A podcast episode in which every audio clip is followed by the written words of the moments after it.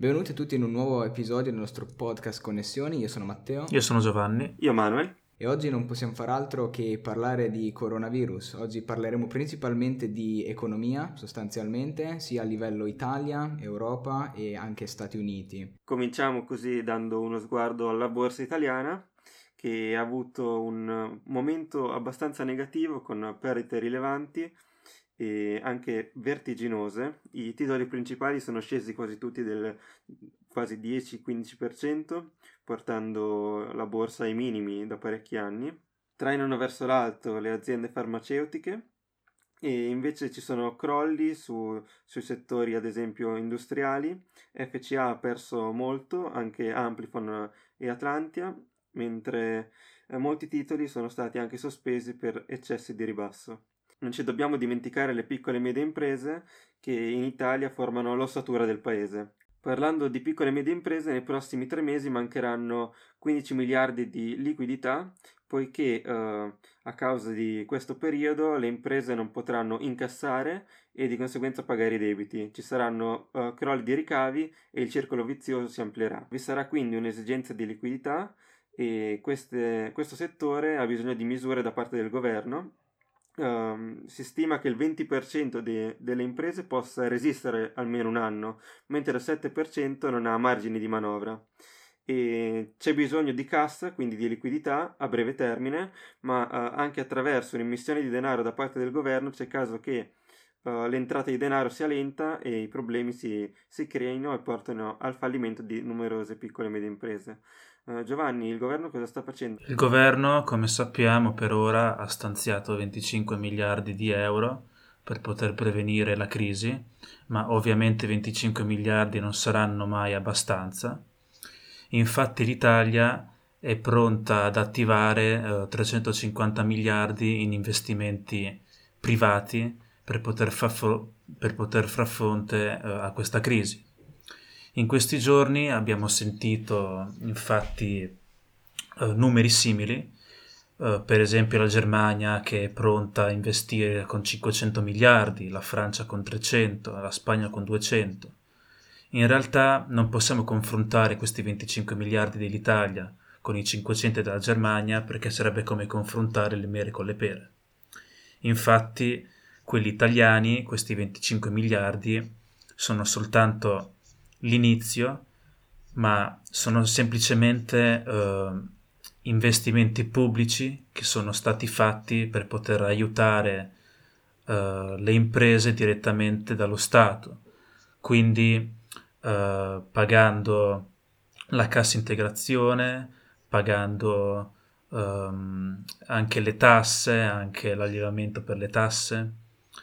In realtà anche l'Italia può preparare uh, questi numeri enormi che si stanno parlando adesso soltanto per il fatto perché questi numeri non sono pubblici ma sono appunto investimenti privati. Questi 500 miliardi della Germania e 350 dell'Italia sono infatti investimenti privati e non pubblici. Poi uh, possiamo parlare anche della, de, degli, aiuti, degli aiuti europei, tra cui non soltanto eh, la sospensione del patto di stabilità, ma anche questi nuovi 700, 750 miliardi che la BCE uh, vuole preparare, ma si sta anche si sta anche in realtà uh, discutendo su un probabile intervento del MES, ossia il meccanismo europeo di stabilità, che è appunto un'organizzazione intergovernativa in Europa eh, tra tutti i paesi che condividono l'euro come moneta e ha il compito di aiutare i paesi che si trovano in difficoltà economica.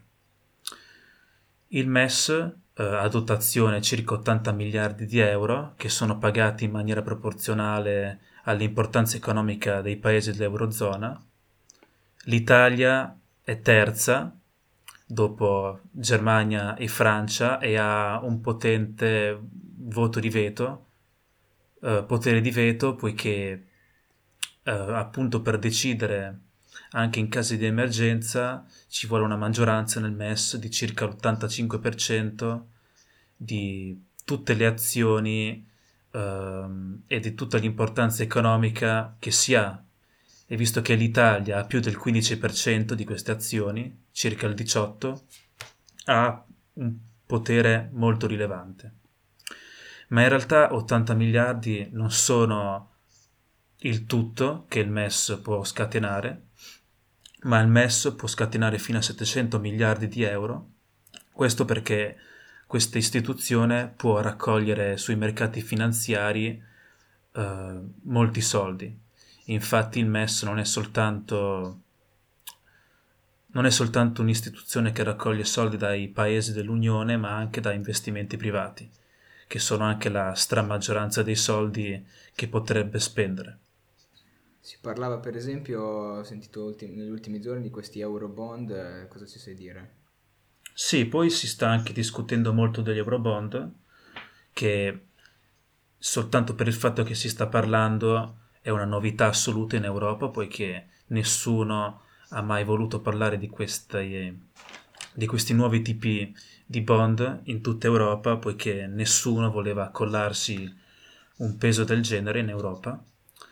Uh, questi bond cosa sono? I bond, prima di tutto, sono titoli di Stato che in questo caso verrebbero rilasciati dall'Unione Europea e che quindi servirebbero per finanziare eh, i progetti economici e anche le espansioni finanziarie dei paesi in difficoltà. Che cosa ha di speciale l'Eurobond con il normale titolo di Stato nazionale? Prima di tutto l'Eurobond avrebbe eh, il rimborso privilegiato, ma in realtà servirebbe più che altro a rendere più unico e più comune il peso del debito che si verrebbe appunto a creare rilasciando questi bond, ehm, permettendo a tutti i paesi dell'Unione Europea di aiutare i paesi in difficoltà, poiché tutta l'Unione è in difficoltà, e che quindi aiuterebbe tutti a, ad autofinanziarsi. Ma ci sono alcuni paesi come i paesi del nord che non ci stanno. Esattamente, storicamente sono sempre stati i paesi del nord quelli che sono sempre stati più eh, opposti a questa manovra. Storicamente anche la Germania, anche se la Merkel, eh, vedendo appunto la difficoltà che è, è anche il suo paese, che sta versando il suo paese, sta capendo che in realtà l'Eurobond potrebbe essere una mossa coraggiosa da poter prendere. Sì, infatti se guardiamo la Germania, per esempio, ha i tassi di interesse che sono sotto dello 0,37% e come anche per esempio l'Olanda e la Svizzera che sono anche loro negativi. E quindi l'Italia infatti lo spread si è alzato e Manu, te hai fatto un calcolo che l'hai seguito, come è stato questo trend? Sì, abbiamo visto una salita repentina tipo sette giorni fa che ha superato i 350 punti, 330-340 punti e un'indicazione per calcolare lo spread uh, semplice semplice, si guarda uh, il titolo BTP e Bund tedeschi a 10 anni, uh, quelli italiani il rendimento è dell'1,6, quelli tedeschi me- meno 0,3, una somma semplice meno 0,3 meno 1,6 fa 2 Uh, questo 2 lo moltiplichiamo per 100 e troviamo i 200 punti uh, che, che, oggi la borsa stima di differenza tra i titoli. Esattamente. Beh, quindi io secondo me un trend che vediamo un po' da tutte le parti, eh, sia a livello nazionale, italiano, europeo e americano, è comunque di cercare di sostenere l'economia, eh, stampando più soldi, comunque mettendo soldi nell'economia in, in un modo o nell'altro. Eh, in America, per esempio, la Federal Reserve si sta muovendo molto, eh, i tassi di interesse sono stati abbassati allo zero, che n- non succedeva da eh, tempi storici, e poi si era pensato di immettere ancora una volta soldi nell'economia in altri modi. Eh, per esempio con 800-900 miliardi si parlava inizialmente, questi sono sotto forma di comprare titoli di Stato, ma anche prestare soldi alle banche per sostenere il credito. Però ultimamente, ultimamente intendiamo gli ultimi giorni perché poi le cose cambiano molto rapidamente in questi giorni e che appunto la Federal Reserve non ha dato dei numeri precisi ma piuttosto ha detto che saranno stampati e immessi nell'economia tutti, tutto il denaro necessario, eh, quindi può essere no, un numero infinito e altissimo per quanto ne sappiamo. Poi da, dal punto di vista del governo, anche Trump ha avuto un'iniziativa, quella del cosiddetto helicopter money, come viene chiamato, ossia di dare circa mille dollari eh, per persona eh, in tutto il paese, che dovrebbe totalizzare un, un totale di circa un, un miliardo e 200 milioni e e anche questo una volta un incentivo per cercare di eh, sostenere l'economia, ecco. Quindi quindi diciamo che senza dubbio siamo in, de- un periodo storico molto particolare. Manu, tu eh, come hai dato un'occhiata al confronto di, di, dell'oggi con la crisi del 2008, per esempio? Sì, no? uh, ci sono due numeri molto interessanti. Durante la crisi del 2008, in 517 giorni, c'era stato un tracollo della borsa di circa il 57%, mentre oggi in solamente 21 giorni siamo scesi del 20%. Riguardando sempre i dati della Fed, Federal Reserve, nel 2009 furono stanziati subito 162 miliardi, mentre oggi siamo praticamente il doppio, sono stati stanziati 310 miliardi.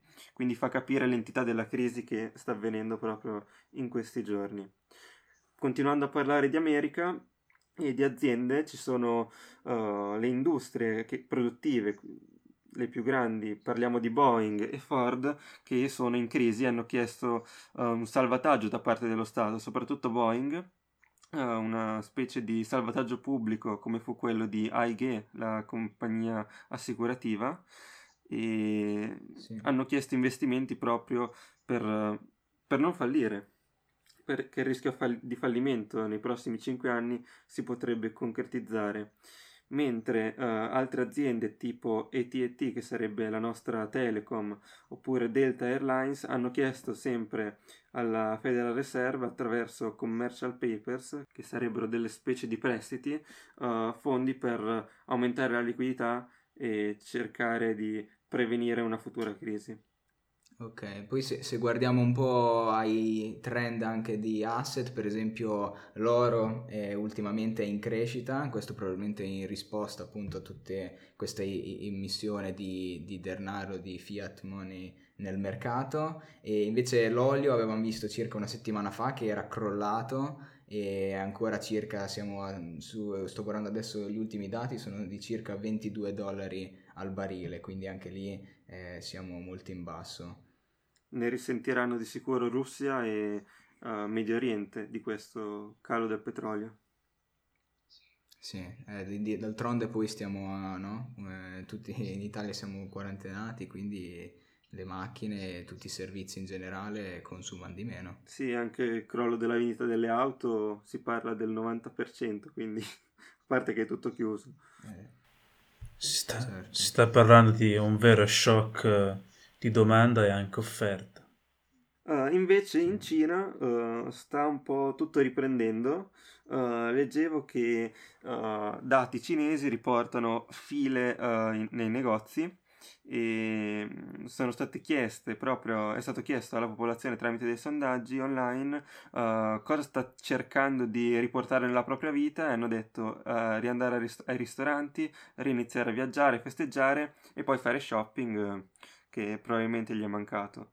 Proprio del viaggiare, facendo confronti uh, con il periodo dopo SARS, dopo la SARS, eh, epidemia degli inizi del 2000, um, ehm, viaggio, i viaggi aumentarono del 200%, quindi speriamo che uh, quando terminerà tutto potrà accadere una cosa del genere anche qui da noi. Bene, con questo concludiamo questo nuovo episodio del nostro podcast Connessioni e ci sentiamo alla prossima.